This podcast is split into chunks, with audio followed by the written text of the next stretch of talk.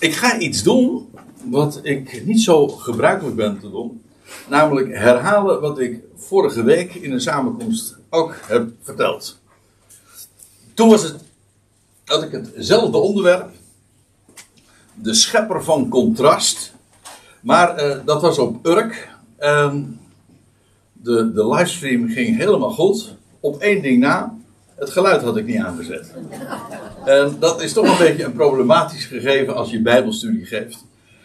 Ehm, maar uh, het gezelschap dat hier nu zit is compleet anders. Op één uitzondering na, mijn broer die, die zit hier nu ook.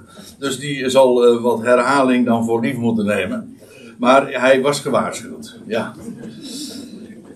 Uh, waarom ik het herhaal? Ja, omdat ik het onderwerp uh, te belangwekkend vind om, uh, om ook niet zeg maar, voor een brede publiek toegankelijk te hebben. Ik denk namelijk dat er hier heel veel uh, misverstanden over bestaan.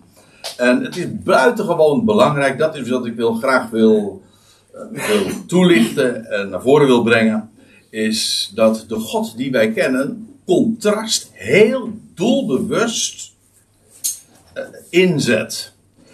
Uh, laat, ik, uh, laat ik even beginnen met uh, iets uit mijn eigen eh, professioneel verleden, om het even heel deftig te zeggen. In de afgelopen tien jaar heb ik, ben ik actief geweest als, als docent NT2, dat wil zeggen voor ne Nederlands te geven aan buitenlanders. En een vast onderdeel in, de, in, in mijn lessen was altijd, dat, ik hield daarvan, de antoniemen. En er, ging geen les voorbij of ik eindigde altijd met een heel aantal antoniemen. Uh, tegenstellingen, dat is het, want dat is wat het woord betekent. En dan, uh, dan uh, liet ik zo'n diaatje bijvoorbeeld zien. En dan zei dames. En dan, moest, dan moesten de, de, de leerlingen dit vervolgens invullen. Namelijk heren. Ja, die is uh, vrij simpel. Het zijn over het algemeen erg simpel. Maar ja, als jij geen Nederlands kent, dan. Uh, en de aardigheid is, en dat is mijn persoonlijke ervaring, dat je juist op deze wijze uh, heel goed de betekenis van woorden leert verstaan. Omdat je namelijk het heel expliciet ook afgrenst tegenover het, het tegendeel. En bijvoorbeeld ingang. En ja, en uitgang, ja precies. Of uh, iets uh, ook uit mijn, nou niet zozeer mijn, uh, mijn, of ons professioneel verleden, als wel uit onze recente ervaringen, dat wij opa en oma zijn. Ja, precies. En, of winter en zomer, of vraag en antwoord. Nou ja, of open en dicht.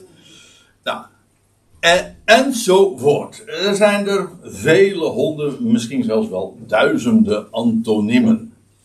En een aantal liggen heel erg voor de hand, eh, andere wat minder. En het is allemaal contrast. Wat, je, wat daarin tot uitdrukking gebracht wordt. En je leert iets inderdaad kennen, juist doordat het heel sterk is afgegrensd. En wat ik eigenlijk eh, naar voren wil brengen is dat en dit klinkt wat uh, duur misschien, maar ik zal toelichten. Creëren, oftewel scheppen, dat is per definitie ook contrast maken. Of, of, oftewel, creëren is contrasteren. En waarbij een contrast niet altijd per se een heel hoog contrast uh, hoeft te zijn. Ik bedoel, je hebt wit en zwart. Maar je hebt ook wit en grijs. Dat is, een, dat is ook een contrast. Alleen, een, dat noemen ze dan een laag contrast. Je hebt dag en nacht, maar je hebt ook dag en schemer. Ja, eh, dat is dus. Maar ook dat, het, het grenst zich af, of het, eh, het zet zich af tegen, tegen het, zijn tegendeel, al of niet in een heel schril contrast. Hè. Je hebt schrille contrasten en je hebt minder schrille contrasten.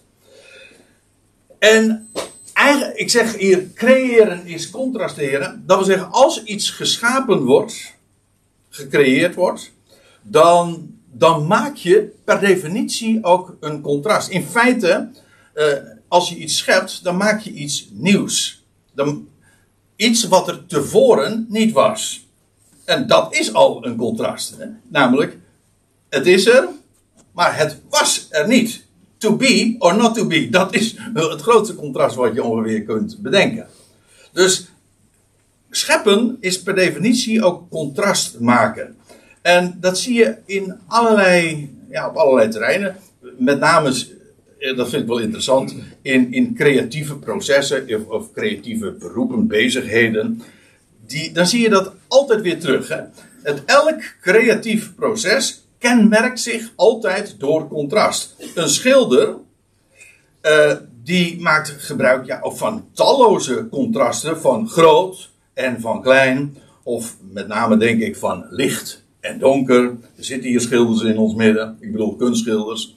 Ja, gewoon uh, huisschilders uh, wellicht ook, maar dat weet ik eigenlijk niet. Maar in elk geval, dan maak je juist daarvan gebruik. Hè, licht en donker, of voorgrond en achtergrond. Dat zijn allemaal tegens zijn. Dat zijn ook allemaal dus daarmee contrasten. En zonder, zonder dat contrast, ja, dan krijg je niks op je doek hoor. Uh, dus ja, dat, dat geeft het uh, aan. En, maar dat geldt voor een schilder. maar het geldt ook voor, dat is dan op het auditieve vlak, via het geluid. Ook dan maak je, dan kan je niet zonder het creëren van contrast Namelijk wat een componist doet, of een, een muzikant, iemand, een, muziekschrijver. Hè, die maakt gebruik ook van luid, hè, volumeknop hard en zacht. En van, maar wat dacht je van, ja, god, Don, hè, van hoog en van lage tonen, van snel en langzaam, van ritmisch en niet ritmisch. Al die contrasten die worden ingezet en zonder dat soort, uh, ja, zonder dat attribuut, of hoe moet ik het zeggen, zonder die eigenschap kun je niet eens iets creëren. Het, het is eigen aan, het, uh, aan elk creatief proces. Zelfs een kok, maar dat is dan, dan niet via het beeld of via de ogen en, en het oor, maar via de smaak. Uh, dan, die maakt ook gebruik van contrast, van, van grof en, en van uh, wat fijn, de textuur, of van zoet en zout, of van zoet en zuur. Allemaal contrast. En wat dacht u van een schrijver? Dat is ook een uitermate creatief proces. Hè? Een, een auteur, een scriptschrijver, iemand die een, een film, uh, het script van een film, maar ook het, gewoon een boek, een roman.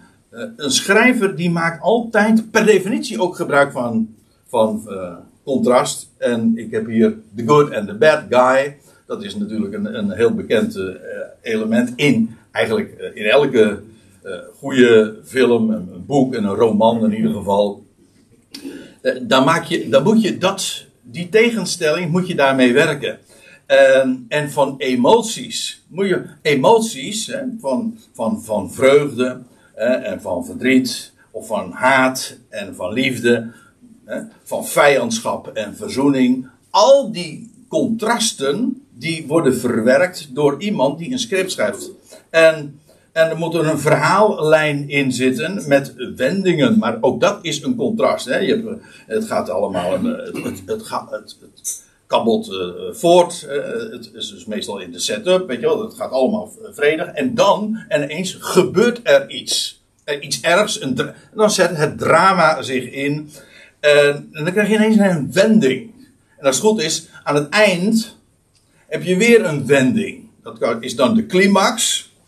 En als je een goede climax hebt, in, in mijn beleving, uh, een boek hoort, heeft, heeft, een happy end nodig. Dat je, gelukkig, de, het, je dacht dat het uitzichtloos was en aan het eind komt het dan toch allemaal uit, goed uit. En ik vind het nou zo grappig, want terwijl ik het heb over een schrijver met een kleine s, of een auteur met een kleine a, voel je eigenlijk ook meteen al aan, ja, maar dat is wat de grote auteur ook doet. Eigen, en als ik het zo zeg, wek ik eigenlijk nog een verkeerde indruk. Het is niet zo van alsof uh, God dit nu afkijkt van, van, van de mens, hè, van een schilder of van een componist of van een, een auteur. Nee, het is precies omgekeerd. Dat wat een auteur doet, is niks anders dan de reflectie van wat de grote auteur doet. En die heeft een, die heeft een verhaallijn en, die, en, en hij, hij, hij weet van tevoren al.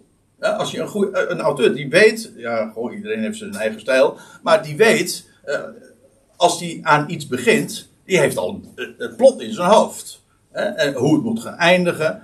En, en via, ja, via dat proces gaat hij dan, of zij, te werk. En dat doet, uh, ja, dat doet uh, onze God niet anders. En hij is de grote creator. En nou, wat ik eigenlijk vanmorgen ook wil laten zien, is dat hij ook contrast per definitie inzet.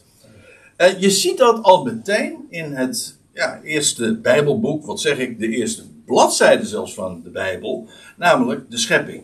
In Genesis 1. Het begint al meteen met een contrast. In den beginnen, in feite is dat al een contrast, want toen, daarvoor, ja, was er geen tijd. En toen begon de tijd te lopen, zeg maar. De, de tijden, de tijden van de Ionen. En toen schiep God hè, en hij maakte de ruimte en de tijd. Eh, maar wat dacht u van? Hij in den beginnen schiep God de hemel en de aarde. Nou, een grotere tegenstelling bestaat er niet. Een verschil van hemel en aarde.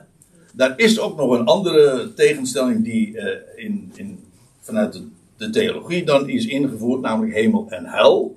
Maar dat is weer geen Bijbelse. Je, zou denken dat het uit de Bijbel komt, dat wordt ook vaak gezegd, maar dat is niet zo. Over die hel hebben we het natuurlijk uh, bij een andere gelegenheid wel gehad. Maar hemel en aarde, dat is de Bijbelse tegenstelling. Oh ja, er is inderdaad ook nog iets, dat ter nuancering, onder de aarde. Dat zou dan ook nog een, eh, een, een terechte verwijzing kunnen zijn. Maar hemel en aarde, dat is, moet duidelijk zijn, dat is een contrast. Maar als je eventjes dan een paar versen overslaat. Ik ben, ik ik ben in mijn opsomming nu, dat uh, zeg ik er ook meteen maar even bij. Ik ben niet compleet, maar ik noem even de meest treffende. En dan staat er in vers 5, en God noemde het licht dag. En de duisternis noemde hij nacht. Alsof hij een les gaf in antoniemen. Hij, hij benoemt, hij creëert inderdaad. Hij noemde en hij, hij, creëerde. Je, hij zei, er staat niet, hij schiep het licht, hij, hij riep het licht. God, het licht er, er licht en er was licht. En toen ontstond daar in de, het contrast. Ik kom er straks nog even op terug. Eh, maar toen ontstond daar het contrast van licht en duisternis. En God benoemt dat dan. Als het dan licht is, als de, overdag, dan heet dat dag. En als, als de zon is ondergegaan, ja, dan noemt hij dat nacht. Duisternis. En als je dan nog weer een paar versen eh, doorleest, en dan kom je in vers 10, en dan staat er in verband met eh, de derde dag. En God noemde het droge aarde en de samengevloeide wateren noemde hij zeeën. Nou, de tegenstelling is hier heel duidelijk, namelijk die van aarde. Eh, we zagen, we zagen het verticale contrast is hemel en aarde. Het horizontale contrast is aarde en wateren, oftewel zeeën. Maar dat is dus op, dat is in, ook een contrast, maar dan horizontaal bezien. En ook dat benoemt God, antoniemen, het, de aarde, dat, uh, nee, het droge, dat noemt hij aarde, oftewel het land, Haaretz. Uh, dat is in de Bijbel, uh, even voor ten overvloede, zonder daar nu op in te gaan, dat is geen planeet of zo. Nee, het, het, de aarde, dat is het droge waarop we lopen. En zodra de zee begint, dan ben je dus niet meer op aarde. Ja, Mini. Rob zit dus, uh, is niet meer op aarde. Nee. nee. Hij is op zee, ja. Nee, niet in de hemel. Nee.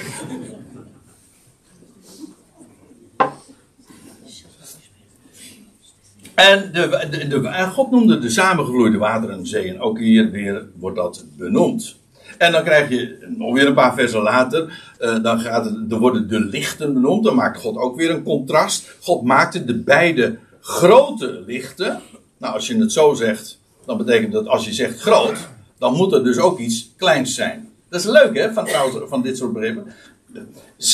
zulke dualiteiten of zulke contrasten, die bestaan per definitie uh, bij de gratie ook van het tegendeel. Er bestaat alleen maar iets groots als er ook iets kleins bestaat. Het woord groot heeft geen enkele betekenis als er ook niet iets kleins is. En dat geldt, uh, nou ja, eigenlijk voor al deze contrasten. Het, het bestaat bij de gratie van het tegendeel. Ook die moet je even vasthouden. Maar, en God maakte de beide grote lichten, het grootste licht, uh, tot heerschappij over de dag. Die wordt niet eens hier benoemd trouwens. Uh, maar gewoon het grootste licht, de zon. Uh, dat weten wij. En het kleinere licht, was, dat kleinere licht was weliswaar ook een groot licht, maar kleiner dan die overdag. Dan, dat is namelijk het licht van de maan. De maan is qua omvang, tenminste voor ons oog, uh, ongeveer even groot als de zon, of nog groter soms. Hè? Nou ja, anyway. Uh, maar in ieder geval, qua lichtsterkte uh, is het natuurlijk aanzienlijk kleiner. Anders zou het namelijk s'nachts ook licht zijn. Hè? En staat erbij, en het kleinere licht tot heerschappij over de nacht, benevens de sterren, dat zijn de echte kleine lichten. De grote lichten zijn dan de zon en de maan, en de kleinere lichten zijn dan uiteraard de sterren, de kleine lichtjes. Waaronder de dwaalsterren, de planeten, etc. Maar ook hier weer groot en klein. En, uh, nou, wat dacht u van 7, vers 27? Uh, nog zo'n contrast. Nou ja, of zal ik zeggen? Nou, ja, in man, mannelijk en vrouwelijk, dat is echt een heel groot contrast. Uh, maar ja, laten we blij zijn. wij hadden hier niet gezeten zonder dat contrast hoor. Ja. God schiep de mens, staat er dan in vers 27, naar zijn beeld. Naar Gods beeld schiep hij hem. Ja, is echt hoor, zo staat het er. Uh, volgens uh, velen had hier moeten staan: Gods, naar Gods beeld schiep hij hen. Maar dat staat er niet. Naar Gods beeld schiep hij hem. Ja. Ik, ga, ik weet dat ik hier weer mailtjes over ga krijgen. maar uh, er valt geen, je kunt er geen spel tussen krijgen. Dat is gewoon wat er staat namelijk. mannelijk en vrouwelijk schiep hij hen. Trouwens, Gods. Adam is niet Gods beeld. Adam werd naar Gods beeld, of letterlijk in Gods beeld geschapen. En Gods beeld, dat is wie dat is. Daar moeten we eigenlijk helemaal wachten op wat uh, de schrijvers van wat wij noemen het Nieuwe Testament uh, dat optekenen. Want dan lees je van de apostel Paulus. Hij, hij heeft het over de zoon van Gods liefde, Colossense 1 vers 15. Hij is het beeld van de onzienlijke God. Of 2 Korinthe 4. Nou ja, daar wordt heel uitdrukkelijk gezegd Christus. Hij is het beeld van de onzienlijke God. En de aardigheid is, ik kan het niet nalaten om toch even gezegd te hebben, dat Adam geschapen werd naar het beeld van hem die zou komen. Dus hij was, dus de eerste Adam werd gecreëerd naar het beeld van de laatste Adam. God had toen hij Adam schiep, de laatste Adam al in zicht. dat zou de laatste zijn. Hij was de eerste. En eh, de laatste Adam, dat is niet. Let op, er wordt heel vaak gezegd de tweede Adam. Dat is niet de Bijbelse formulering. Het is de, hij is de laatste Adam. Dat betekent namelijk dat, er, eh, dat het is niet zo van, ja, nou ja, dan krijg je dat verhaal. Hè. Uh, bij Adam ging het mis. En, maar wie zegt dat het niet nog weer een keer misgaat? Nee, hij, Christus, is de laatste Adam. Overigens, er is nooit iets misgegaan, maar daarover straks ook nog even iets. En waar het om gaat is, Gods, nou, Gods beeld schiep hij hem, maar het, contrast is natuurlijk, mannelijk en vrouwelijk schiep hij hen. En er staat in, en vertaling staat, en trouwens de meeste vertalingen zeggen man en vrouw. Dat is, dat is ook zo, maar het, het, wordt hier eigenlijk als bijvoeglijk naamwoord. Mannelijk en vrouwelijk schiep hij hen beiden. En hen, ja. Dit is enkelvoud, mannelijk enkelvoud. En hier is het uh, meervoud. En hoe hij dat deed, ja, vorige week op, op Urk, hè, om het even correct te zeggen. Uh, dan, toen hebben we naderhand nog een heel gesprek daarover gehad. Over hoe dat nou was. En bij de creatie van Adam. En hoe, hoe, hij, hoe Adam eigenlijk al het vrouwelijke uit hem genomen werd. Maar dat is een verhaal apart. Laten we dat eventjes helemaal parkeren. Wel heel boeiend trouwens.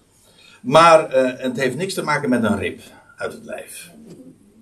Dat, kan ik u wel verklappen. Maar nou, bij die mededelingen, of bij de, die opmerking laat ik het maar. Mannelijk en vrouwelijk schiep bij hen. En hier zie je trouwens ook iets.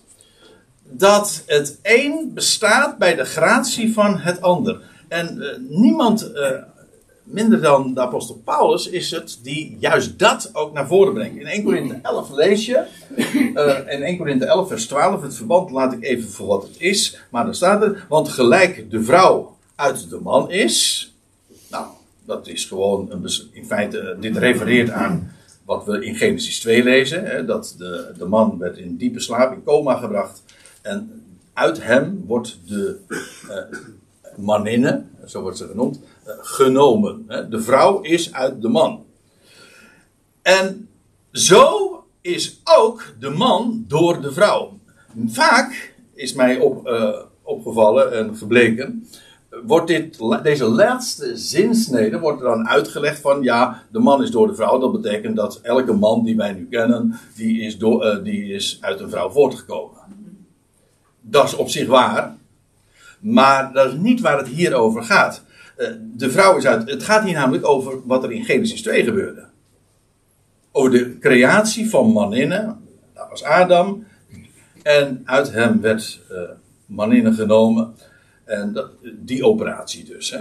En, maar dan zegt Paulus, zo is ook de man door de vrouw. Het idee is, de man is man sinds, en daardoor ook daardoor, door de creatie van de vrouw. Daar, kijk, voordat er sprake was van Eva, of eigenlijk moet ik zeggen maninne, want Eva heet ze pas sinds zij, uh, zij, de moeder zou worden van alle levenden, want dat is wat uh, haar naam ook betekent. Maar maninne, voor, daarvoor was Adam gewoon de mens. Ha Adam? De, de mens. En pas nadat de vrouw uit hem genomen is, maninne, heet hij ook man. En daaruit zie je ook weer, ja, waarom is hij man? Nou, gewoon door de vrouw. Daarvoor was hij, heeft het helemaal geen zin om te spreken over man en vrouw, als, als dat contrast er helemaal niet eens is. Dus hij is man, hoezo? Nou, door en sinds er ook sprake is van een vrouw. In feite heb je hetzelfde verhaal als, uh, ja, God, sinds wanneer is God schepper? Nou, ook duidelijk, sinds de schepping de schepping maakt hem tot schepper. Ook hier zie je weer, het is uh, aan elkaar gekoppeld. Je, uh, de Frank Sinatra song, maar dat ging over love and marriage. Maar die zei, die, die, die zong toen van, you can't have one without the other. Dat wil zeggen, het een, eh, als je het een hebt, heb je het ander ook. Een package deal, hè, noemen ze dat in, uh, maar dat is weer een ander verhaal. Dat heeft meer te maken, het ligt meer op het terrein van wat Art zojuist naar voren bracht. Als je het een hebt, dan krijg je het ander ook. Ja. Er zijn heel veel package deals in het leven trouwens. Ja. Oké. Nou, en nu komen we eigenlijk pas. Ja, ik, u weet, ik moet altijd een beetje op, op gang komen. Maar uh, we komen nu pas eigenlijk bij het, het contrast waar ik vooral vanmorgen op wil wijzen. Namelijk, en dat is niet Genesis 1, maar wel daar direct daarop volgend, Genesis 2. En dan staat er in vers 9: ook deed Yahweh God allerlei uh, uit de aardbodem opschieten en de boom van het leven in het midden van de hof. En dan staat er, benevens de boom van kennis van goed en kwaad. Nou, dit is wel uh, een contrast bij uitstek. We hebben het gehad over hemel en aarde, over licht en duisternis, over groot en klein en over mannelijk en vrouwelijk. Ja, maar nu hebben we het over uh, de kennis van goed en kwaad. En God schiep dus een boom van kennis van goed. Hij schiep geen twee bomen, één boom. En, en de aardigheid is, om, als je hierover doordenkt, door te eten van, door te eten van deze boom, wat verboden was, God gezegd van alle bomen, van deze boom niet. Door te eten van de verboden vrucht kreeg de mens, en dat wordt heel dikwijls vergeten. Hè, wij, we zijn gewoon om te, eh, om te zeggen van ja, sinds het eten van de verboden vrucht heeft de mens het kwade leren kennen. En zwaar. Ik bedoel, de eerste ontdekking die hij deed was, hij, uh, hij, ja, ik ga ervan uit, het lichtkleed dat hij droeg, dat was ineens weg. En, en, ze zagen ineens dat ze naakt waren. En, en de gêne, en ook de, toen Gods, de, die in de avondkoelte, hoe staat het, in de avondkoelte inderdaad wandelde, en dan roept hij, Adam, waar ben je? En dan, dan generen ze zich en dan verschuilen ze zich. Dat was kennis van kwaad. In feite was het ook, en dat is het mooie, al kennis van. Ze leerden toen het goede kennen. God zocht hen op. En kijk, door te eten van die boom verkreeg de mens kennis van kwaad, jawel, maar ook van goed. En eigenlijk moet ik het omkeren, want in de Bijbel zegt het was de boom van kennis. Niet van kwaad en goed, maar van goed en kwaad. Dus primair is deze boom ook een boom die de mens kennis gaf van het goede. Maar het punt is, kennis van goed, en ik denk dat dat zo'n beetje ook wel een van de, ja, de clues is van, de, van wat we vanmorgen gaan zien en zullen ontdekken kennis van God is niet los verkrijgbaar. You can't have one without the other. En als het ergens op gaat, dan is het juist ook wel hier. De mens kreeg kennis van God en van wie God is en van liefde. Al juist door, ja, door uh, de kennis ook eh, van kwaad. De mens at van een boom waarvan het verboden was. Maar wacht, uh, ik heb juist gisteren, ik heb een uitgebreide blog geschreven, we moeten maar eens lezen. Het is meteen eventjes een reclame. Ik heb gisteren een blog geschreven over, uh, over Gods raad. Over, het, uh, over Gods plannen. dat gaat ook, ja, dat gaat over de, de vraag, is er, is, is er, ja, dat was eigenlijk de, de aanleiding van die kwestie. Van, uh, als God nou van, dat is een bekende categorisatievraag, uh, ik, ik, weet dat maar al te goed. Uh, maar die kwam altijd weer terug. Als God nou wist van tevoren dat Adam en Eva van die verboden vrucht gingen eten, waarom heeft hij dan die boom daar neergezet? Hij wist het toch van tevoren? En ja, dan krijg je natuurlijk allerlei verhalen van, ja, maar de mens heeft een vrije wil. Dat schiet niet op als je dat als antwoord geeft. Want het punt is, als God het van tevoren wist, had hij daarop kunnen voorsorteren. En men, zegt altijd dat er iets misgegaan is. Maar het, geweldige is van de God die wij kennen. En dat mag, ja, hier in deze samenkomsten wordt dat met alle, alle registers worden opengetrokken. Bij God gaat er nooit iets mis. En zelfs toen de mens at van de, of zelf, toen de mens at van de verboden vrucht, toen deed hij iets wat tegen Gods geopenbaarde wil inging. Maar tegen Gods raad kan je nooit ingaan. Niemand heeft, zegt Paulus in Romeinen 9, niemand heeft ooit Gods raad weerstaan. Geheel foutief vertaald met Gods wil. Alle vergangbare vertalingen zeggen wil, maar dat klopt absoluut niet. Niemand heeft ooit Gods raad weerstaan. Maar, uh, nou ja, uh, dat, is, dat is een vraag die hier eigenlijk alles mee te maken heeft. Maar het, het gaat nu even om het contrast van, uh, van goed en kwaad. Je krijgt, kijk, God kent goed en kwaad. God hoeft, heeft, heeft niet die ervaringskennis van nodig. Dus uiteraard, dat lijkt me nogal evident, God is God.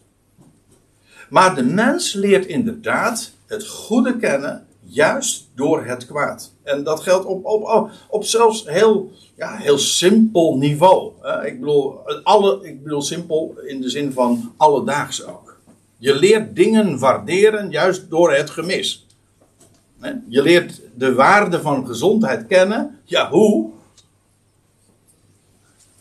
als je niet weet wat ziekte is, Als je, als je gewoon geen idee hebt van ziekte, denk je dat je God nou dankt voor je gezondheid? Dat kan toch helemaal niet? Je weet, je weet niet beter. Je, weet- je weet ook niet anders.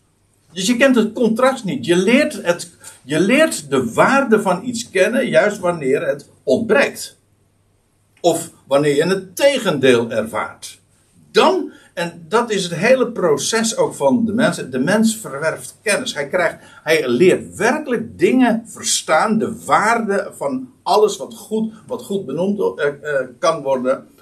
Ja, het goede leer je slechts kennen door de weg, door het contrast.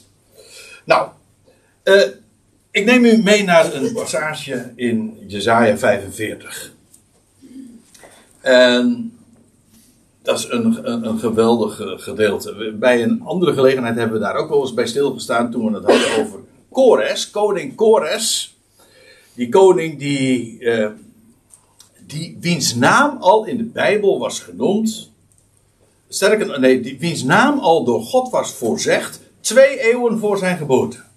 Toen had God al gezegd van als jullie gaan eh, tegen, in verband met Israël, jullie gaan een keer uit in ballingschap. En uiteindelijk, en de, de, de, de stad en de tempel zullen, zullen verwoest zijn. Maar dan zal er een koning jullie weer terugbrengen. En die koning gaat Kores heten. Dat was al eeuwen van tevoren was dat gezegd. Niet alleen gezegd dat het zou gebeuren. Maar ook onder leiding van wie dat zou gebeuren. Dat is een geweldig verhaal waar, we, waar ik nu verder niet op inga.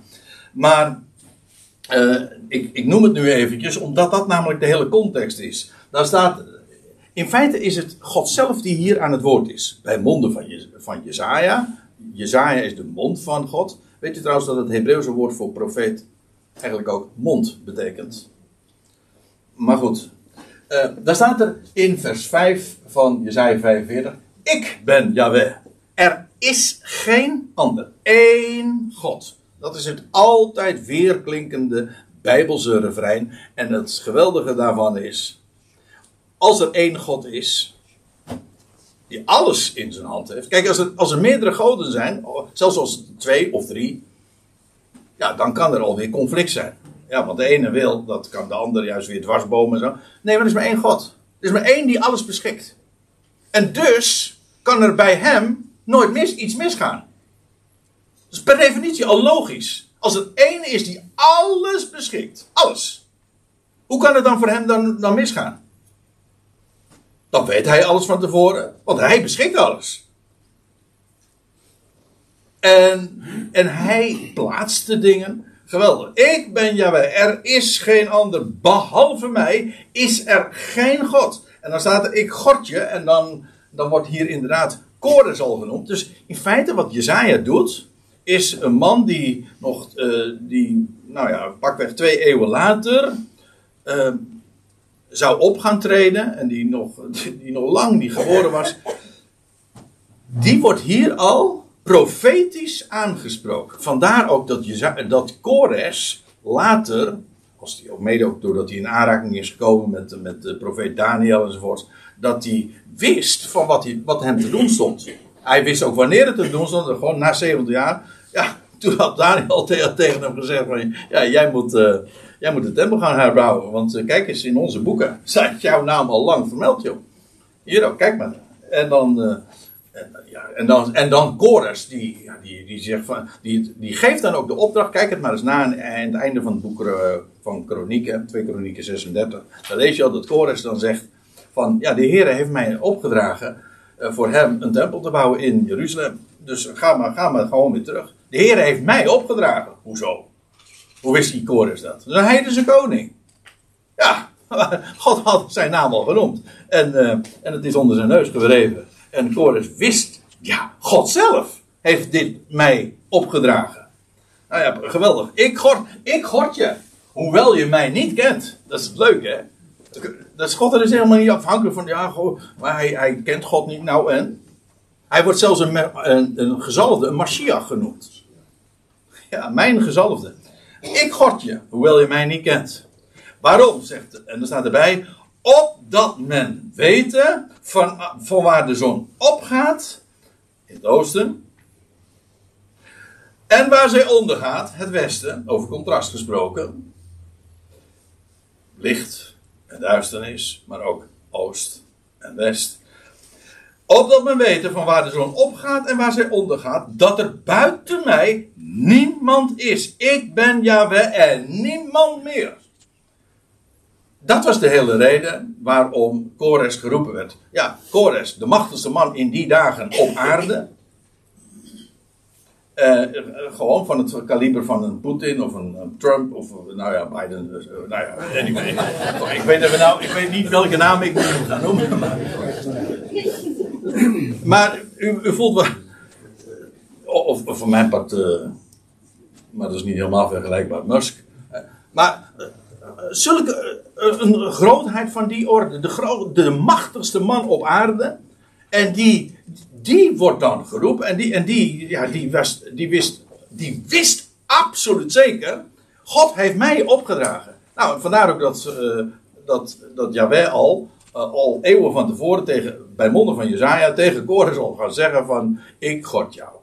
Ik geef jou de kracht. Waarom? Nou, opdat men overal, van oost tot west, heel wereldwijd, zal weten dat er buiten mij niemand is. Ik ben Yahweh en niemand meer. Dit was de goddelijke, het goddelijke bewijs van het woord. Nou, en dan wordt want ik ben nu bij vers 6, maar nu komen we bij vers 7 en daar, ging, daar wilde ik naartoe, maar ik moest dit even lezen. En wie is dat dan wel? Jawel, de God. Nou, formeerder van het licht en schepper van de duisternis. Zo staat het er. Um, dat is eigenlijk wel op, op zich een heel opmerkelijk verschil in benoeming. Hij wordt de formeerder van het licht genoemd en de schepper van de duisternis. Kijk, formeren wil zeggen dat je ergens vorm aan geeft. Uh, je kan alleen maar vorm aan iets geven wat er al is, aan iets bestaans. En God geeft vorm aan het licht. En, en, en, hij doet het op een bepaalde wijze uh, schijnen, uh, een prisma, et cetera. Het heeft allemaal, nou, het heeft een vorm, ja. Hij formeert het licht, maar hij schept de duisternis. En, maar er is iets eigenaardigs met duisternis aan de hand. En dat is dat duisternis een negatief begrip is. Duisternis is, is niet niks, namelijk. De, als er niks is, dan is het duister. Ja. Uh, dat geldt voor licht niet. Nee, als er niks is, is, uh, hoe schept God ook duisternis? Wel, door het licht weg te nemen. In dit geval, uh, we hadden het net over de zon die ondergaat. Nou, hoe, schept, hoe schept God duisternis? Hoe, hoe, hoe, creëert hij de nacht? Nou, door, door het licht, door de zon te doen ondergaan. En, en er zijn, uh, het is een negatief begrip. Dat geldt trouwens voor een heleboel contrasten, niet voor elk contrast. Maar uh, dat dit echt ook een negatief begrip is in de zin van het is er niet. Het besta uh, duisternis is negatief. Wat betekent dat? Nou, het, licht ontbreekt. Of dat, hetzelfde verhaal is met kou. Koude. Dat is, niet iets, dat is niet iets wat bestaat. Het bestaat juist door. Of het is er, we benoemen het. Doordat er geen, geen warmte is. Als er geen warmte is, ja, dan is het koud. Ja, dus als er, nee, als er dus helemaal niks is, dan is het heel koud. Absoluut, uh, wat is het? Absoluut. Uh, 256, weet ik wel. 76. Oké, ik had dit gewoon helemaal niet moeten noemen, want het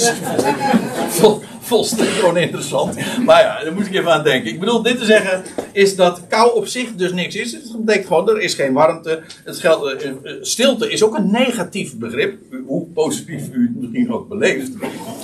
He? Ah, heerlijk, hij, zegt, hij is een keertje stil, even wachten nog. Nou, uh, dat betekent gewoon dat er geluid ontbreekt. Uh, dood, over negatieve begrippen. Dood is ook een negatieve. Dat betekent namelijk, er is geen leven. Dus uh, dat God creëert, hij schept duisternis gewoon door het licht, nou ja, gewoon door het licht weg te nemen. Dat is wel een heel apart kenmerk ook van, van, uh, van duisternis. En ik lees even verder. Uh, God heet Jaweh. Hij zegt: ja, ik, ben, ik ben de formeerder van het licht, de schepper van de duisternis. Feitelijk refereert dit al aan Genesis 1. of nog aan Genesis 1. En dan staat er, die vrede maakt, shalom maakt. En, en kwaad schept. Ik, Jaweh, doe al deze dingen. Er is hier al uh, heel veel over gesteggeld. En uh, men probeert dit op alle mogelijke manieren maar weg te redeneren. Omdat men er problemen mee heeft dat God het kwade schept. En ik, ja.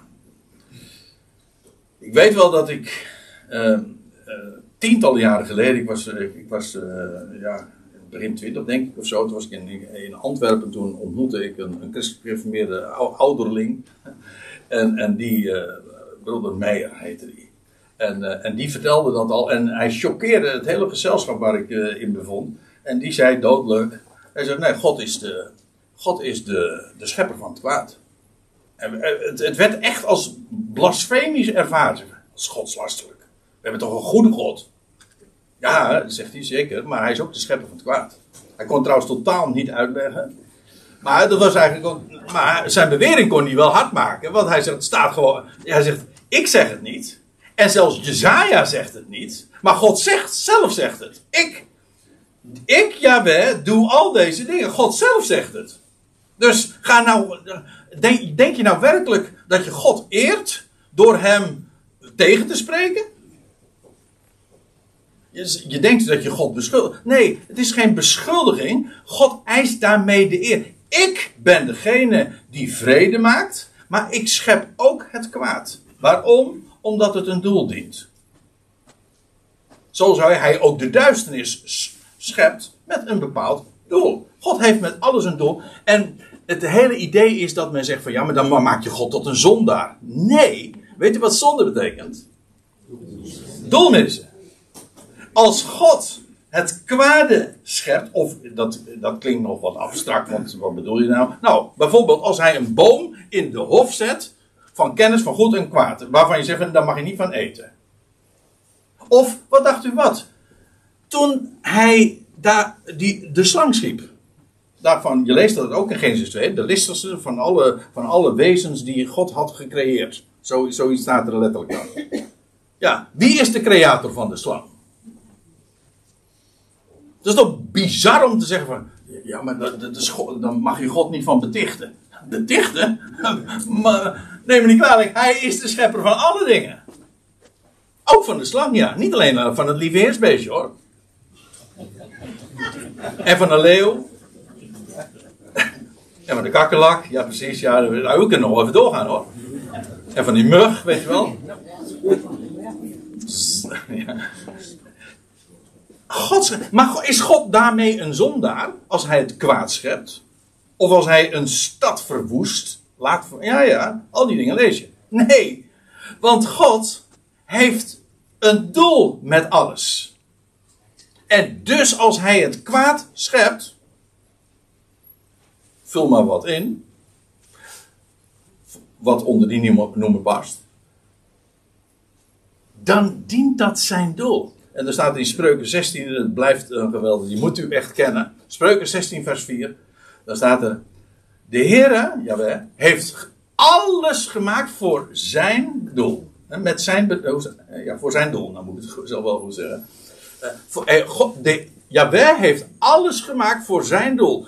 En dan zou je zeggen, ja, nou misschien generaliserend, eh, maar natuurlijk niet in de absolute zin. Ja, zegt Spreuken de dichter dan zelfs de goddeloze voor de dag van het kwaad. Dus mocht je denken van, ja, de God, heeft God de goddeloze geschapen? Ja, wie dacht je anders dan?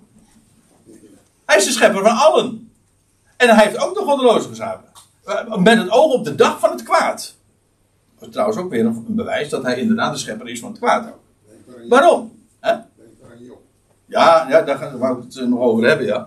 Uh, maar in feite schept hij ook het kwaad door het, uh, de vrede weg te nemen. Dat is het, het Hebreeuwse woord daarvoor. Die moet je, ja, het wordt heel vaak, het woord wordt heel vaak vertaald met onheil. Wat, wat een vrij logische gedachte is natuurlijk. Ziekte, rampen, moeite. dat is allemaal onheil. Dus het kwaad. je leest inderdaad bijvoorbeeld van Job over het kwaad dat hem overkwam. Gewoon al het onheil, is gewoon een, een containerbegrip, zeg maar. Alle, alle narigheid, alle tegenslag, de moeite, de, de ziekte, ook de dood, zeg maar, die bij hem uh, op visite kwam, om zo te zeggen. De, dus dit Hebreeuwse woord, ra, en uh, de, de stam van het woord heeft te maken met kapot, wat verbrijzeld is. Je leest dat geef hier de verwijzing, ik ga daar nu verder niet naartoe. Maar daar zie je datzelfde woord ook voorkomen. En ook als werkwoord, dus kwaad doen, dat betekent eigenlijk gewoon verbrijzelen, iets kapot maken. Is dat, is dat zonde? Nee, ja, dat is een lastig ding, hè? Het is, als je iets kapot maakt, dan zeggen we, dat is, ja, dat negatief. Jawel, maar dat, je kan dat met hele goede redenen doen. We zijn van de week bezig geweest met de tuin kapot te maken. Waarom? Omdat volgende week komt er een nieuwe tuin namelijk. Of ieder geval. Uh, ik bedoel, ja, je, je, moet iets, je maakt iets verwoest. Je maakt iets woest of tot een ruïne. Eh, met een bepaald doel, namelijk om iets te herstellen, bijvoorbeeld. Rampen worden heel dikwijls zo, dan wordt het vertaald met rampen. maar het, er staat gewoon het Hebreeuwse woord voor kwaad wat de broers met Jozef deden. Het kwaad dat zij hem aandeden. En dan lees je in, in, in Genesis 50 eh, een paar keer dat, eh, dat, dat Jozef dan zegt van ja, jullie hebben wel kwaad gedacht. Maar God heeft dat ten goede gekeerd. Ja, dat is, dat is zijn goddelijk. Hij is God. En hij heeft het kwade ten goede gekeerd. Hij, ik, dat is een populaire, of voor mij populaire manier om het eh, duidelijk te maken. Hij maakt de min tot een plus.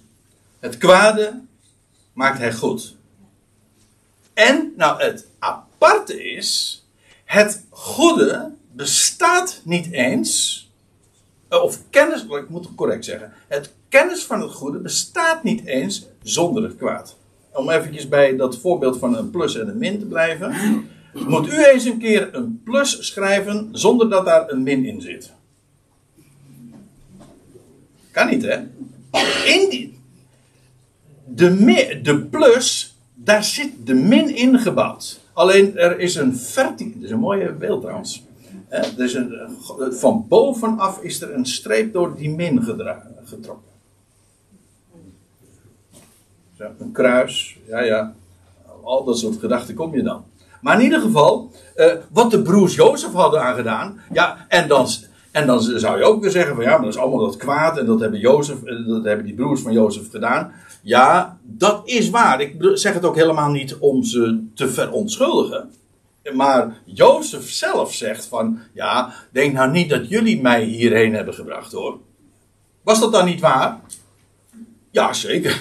Ik bedoel, historisch gezien kun je daar weinig tegen inbrengen. Maar, eh, zegt Jozef, dat is het niet.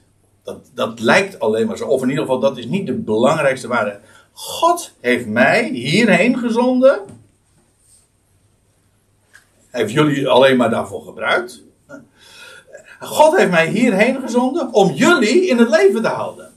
Dus God heeft het kwade ten goede keer. Sterker nog, juist daardoor eh, kon God hen in leven houden. Zonder die weg kon het eens niet. En sterker nog, het is nog mooier, want de broers van Jozef, die konden hem niet uitstaan. Arrogant als die was en dergelijke. Juist door die vernedering heen kon het bewijs geleverd worden dat Jozef zijn broers juist heel goed gezind was. En daar zijn zij proefondervindelijk achter gekomen. Want die beschuldiging bleef natuurlijk aan, dat, dat, dat, die achterdocht en die verdachtmaking, die bleef aan Jozef kleven. Van ja, die, die, die gast die deugt niet. Maar Jozef heeft door die weg het bewijs geleverd. Zoveel hou ik van jullie.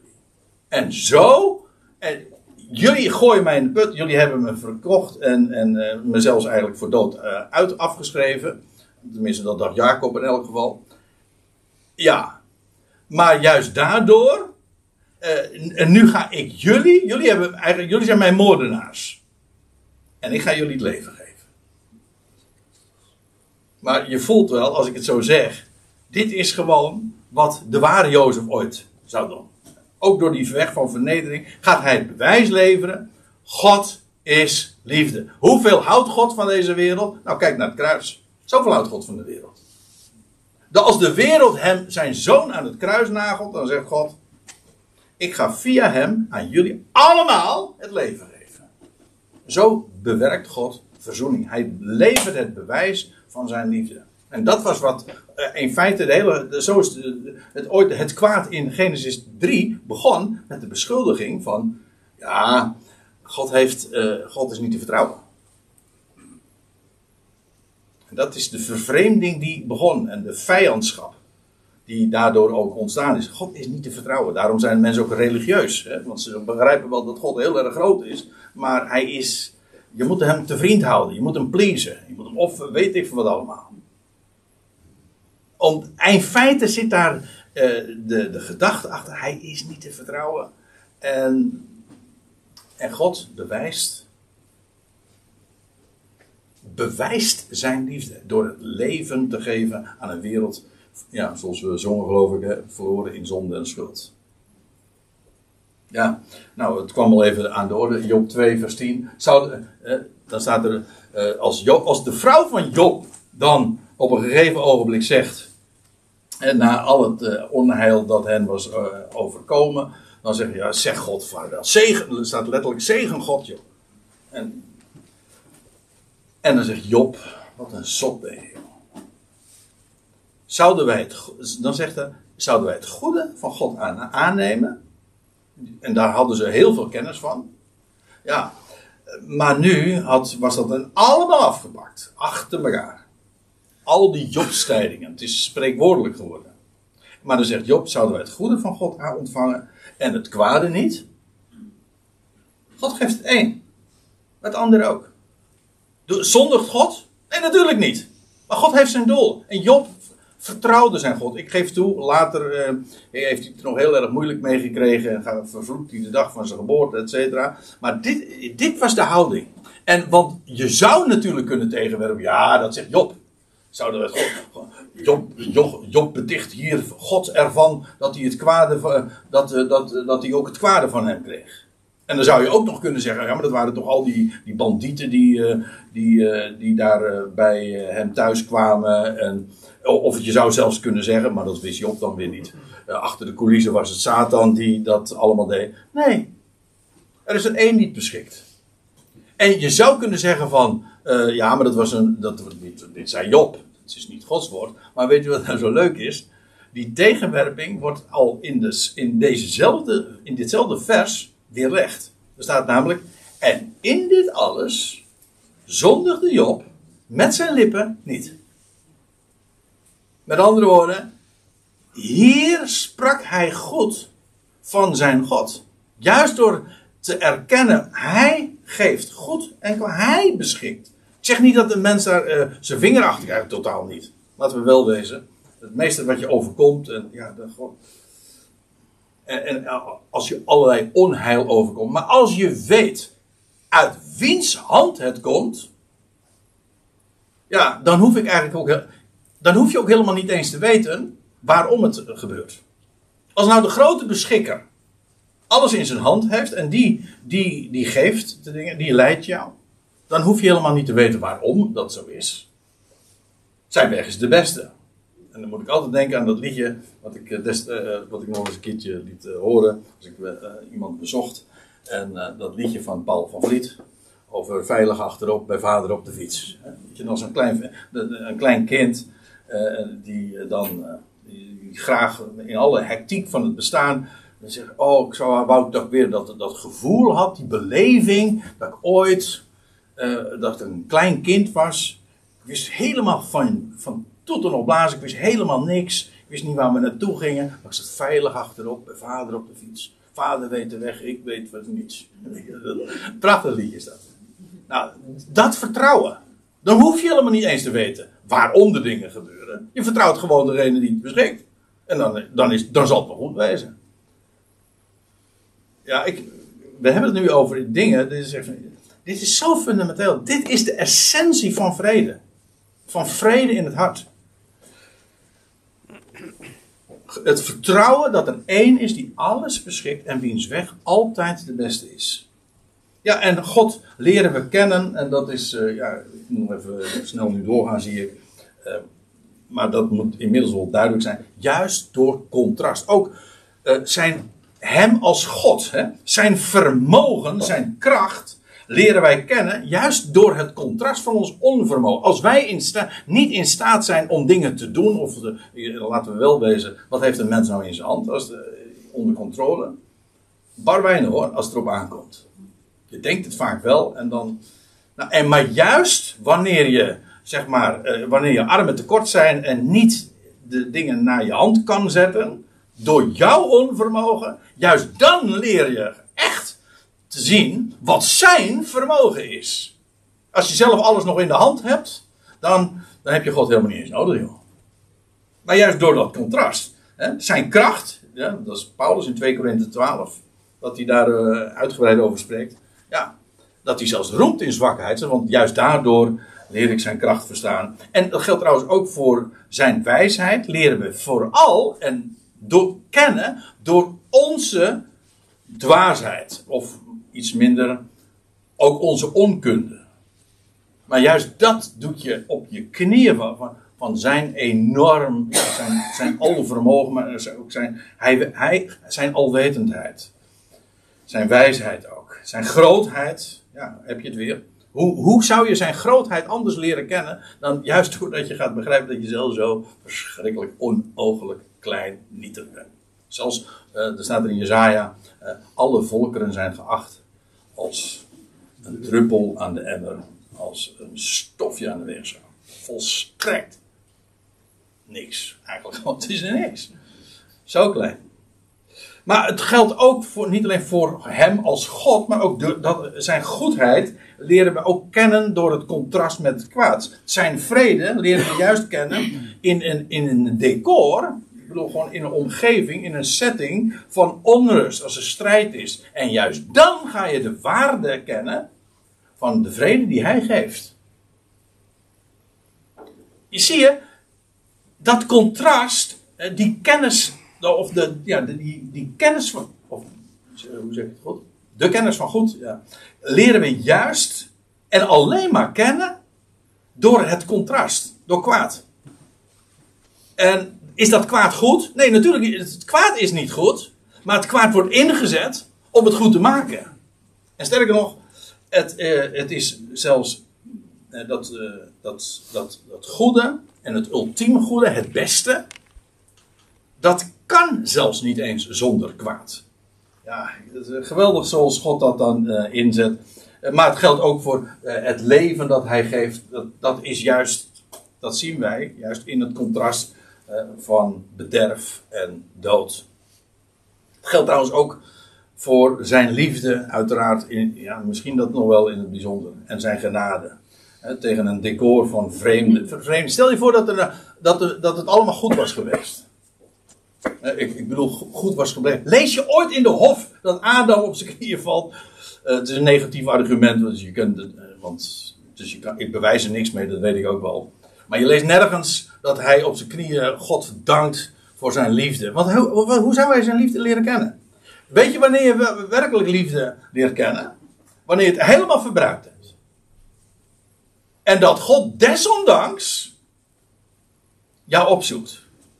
En en in de weg van vijandschap. En nou ja, ik gaf zojuist het voorbeeld van eh, de geschiedenis van Jozef, maar van schuld. Ah, je leest van die zondares in, eh, in de, ergens in de Evangelie dat ze, ze weende en ze maakte de, de voeten van Jezus droog met haar haren. En, en dan staat er van, eh, ze stond bekend als een zondares in de stad. En dan, en dan zegt de Heer van, ja, uh, zij heeft veel lief, omdat haar veel is vergeven. Juist omdat ze wist, zij wist zij kende de liefde van God. En juist daardoor, daardoor heeft zij, uh, ja, werd de liefde in haar hart ook geactiveerd en, en, en verlorenheid. Ja. Dat was het toch, uh, Tom, blijf je zeggen. Over, hoe was het ook weer met het verloren? Ik kan pas, er is maar één, uh, één voorwaarde om gevonden te worden. Ja, ja, jij hebt mij ooit op een verkeerde. Weet weet je dus er kwam een ton naar me toe en zei: we weten precies hoe we denken. Maar toen zei hij, toen ik, hè, wat gaat Ton me nou vertellen? Weet je dat er één voorwaarde is om gevonden te worden? huh? Voorwaarde? Geloof je dat er een voorwaarde is dan? Ja, je moet eerst, je moet eerst verloren wezen. Ja, echt. Ja, dat is zo. En juist in die weg leert God echt uh, zijn liefde kennen. Nou, ik wil eindigen met de Romeinen 11. Want in feite gaat het daar, uh, in het slot van Romeinen 11, gaat Paulus zijn conclusie trekken. Hij heeft gesproken over de wegen die God gaat met het Joodse volk. En nu het Joodse volk blind is, ook bewust. God heeft hen ogen gegeven om niet te zien, oren om niet te horen en een hart om niet te verstaan. En al 2000 jaar lang is het gewoon het volk blind. Ja, en dan zeg je hoe?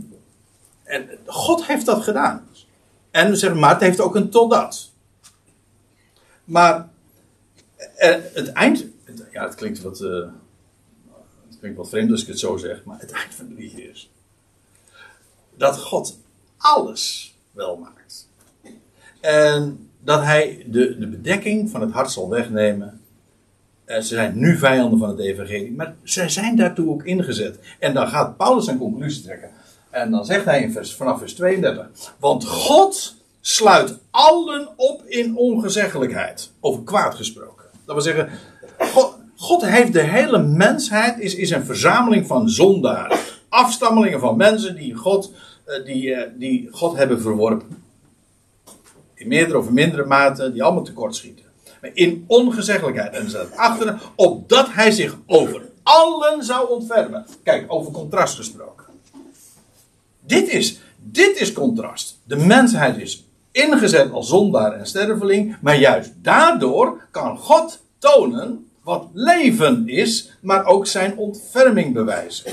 Het staat er ook bij, opdat hij zich over allen zou ontfermen. Met andere woorden, als je hier een punt zou zetten, God sluit allen op in ongezeggelijkheid, dan zeg je, dat is geen happy end. Een drama. Waarom? Nou, lees verder. Opdat hij zich over allen zou ontfermen. En zoals het eerste allen inderdaad allen is, zonder uitzondering, zo is het tweede allen net zo goed, zonder uitzondering. Oh, ja, uitroepteken. oh, diepte van rijkdom, van wijsheid en van kennis van God. Hoe onnavolgbaar zijn zijn oordelen. Hoe onnaspeurlijk, want dat, je krijgt, we hadden het er al over, je krijgt je vinger er niet achter. Hoe onnaspeurlijk zijn zijn wegen. Want wie kende het denken van de Heer? Wie wist wat er in hem omging? Of wie weet dat? Behalve dan als hij zich dat kenbaar maakt, vertelt over wie hij is en wat, hoe hij over de dingen denkt. Ja, dan kennen wij het. Maar door zijn woord. Maar zonder dat, wie kende het denken van de Heer? Of wie werd zijn adviseur? Of wie heeft hem raad gegeven, staat er geloof ik? Of wie is hem tot raadsman? Wie heeft God van advies gediend? Ja, er zijn er trouwens genoeg hoor. Mensen die, zich, uh, die, zich, die daarvoor zouden willen solliciteren. Ik, God zou het zus of zo moeten doen. Misschien in je eigen leven wel zeggen van nou, ik, uh, ik, God is groot, maar hij zou in mijn leven, zou die, nou ja, beetje, beetje, beetje. Hij zou het eigenlijk zus of zo. Denk je nou, werk, denk je nou werkelijk, dat is, dat is de arrogantie van de mensen. Denk je nou werkelijk dat je het beter weet dan God? Of dat jij beter bent dan God. Zijn weg is de beste. Vertrouw daar. Hij zegt dat op voorhand. Mijn weg is de beste. En dan snap je er niks van. Nou, dan bewijst dat alleen maar dat jij inderdaad heel klein bent en hij heel groot. En dat jouw kennis dus volstrekt niet doorreikend is. Gaat, als je zo'n God kent, dan heb je echt vrede. Uh, uh, of wie werd zijn raadsman? Of wie heeft hem eerst gegeven en waarvoor hij zal worden terugbetaald? Dan zijn we dan toch weer terug bij het geld, uh. En dan zeggen we Romeinen 11 vers 36. Dat is uh, zo eindigt het dan. Want vanuit hem. Waar komt alles vandaan? Licht en duister. Waar, waar komt het vandaan? Er is maar één antwoord. Hij is de oorzaak, sprong en de oorzaak van alles. Ik, Jawel, doe al deze dingen. Uit hem Maar ook door hem. Hij is niet alleen maar degene die het bedacht heeft en gecreëerd heeft. Hij is ook degene die beschikt. Het is niet zo van dat hij ooit de wekker zeg maar heeft opgewonden en zegt van nou die doet nou voor de rest wel. Nee, hij plaatst alles. Uit hem, door hem en ook weer, hoe logisch, tot in hem. Zoals alles uit hem voortkomt, komt ook alles weer bij hem terecht. De cirkel, inderdaad. De slang bijt in zijn staart, zeggen ze dan. Maar het is inderdaad, het begint, het eindigt waar het begonnen is, namelijk bij hem. En het, hij was ooit, voor de aanvang van de tijden, alles in zichzelf. En aan het einde van de Ionen is hij alles in allen. Aan hem de heerlijkheid, tot in de Ionen. Amen. Amen.